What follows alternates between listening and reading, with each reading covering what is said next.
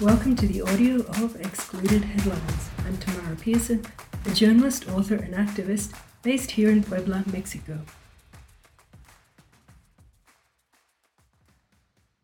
This week's excluded or downplayed headlines from the Global South include paternity leave in Jamaica and holding fathers responsible in Argentina, a right wing strike in Bolivia, looting of Yemen, and the loss of indigenous communities' homes in Panama.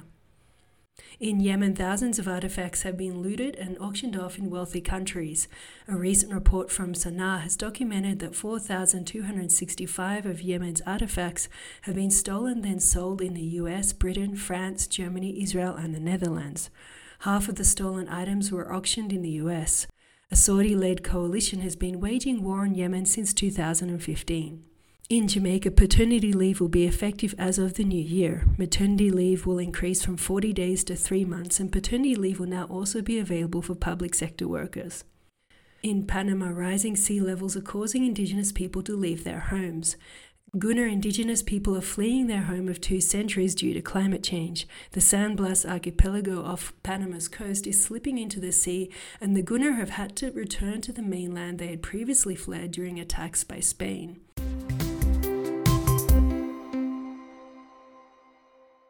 In Bolivia, conservative and privileged sectors have called an indefinite strike against the progressive Arce government.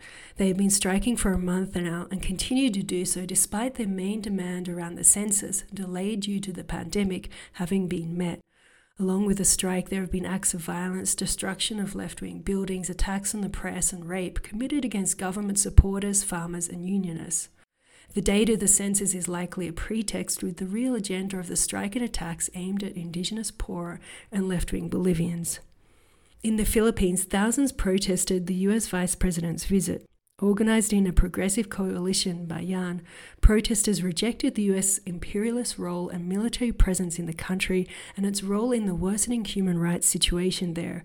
They said the US's funding for the country's military was only being used to oppress people and for corruption. In Argentina on Tuesday, the government increased the minimum wage by 20% from US $352 per month to US $422. The minimum wage will increase gradually over the next four months. However, accumulated inflation this year in Argentina is at 76.6%, and the minimum wage was also increased in August.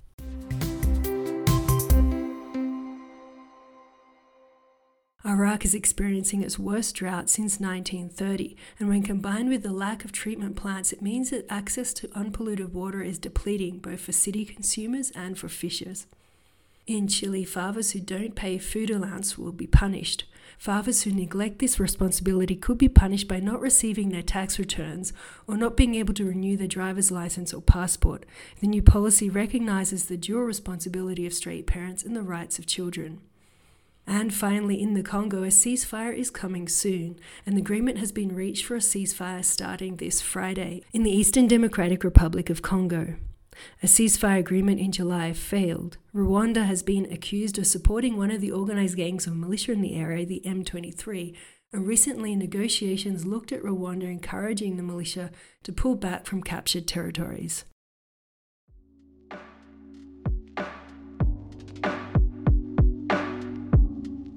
Thank you for listening. Do share or invite contacts to subscribe so that people can get a fuller picture of global events and news.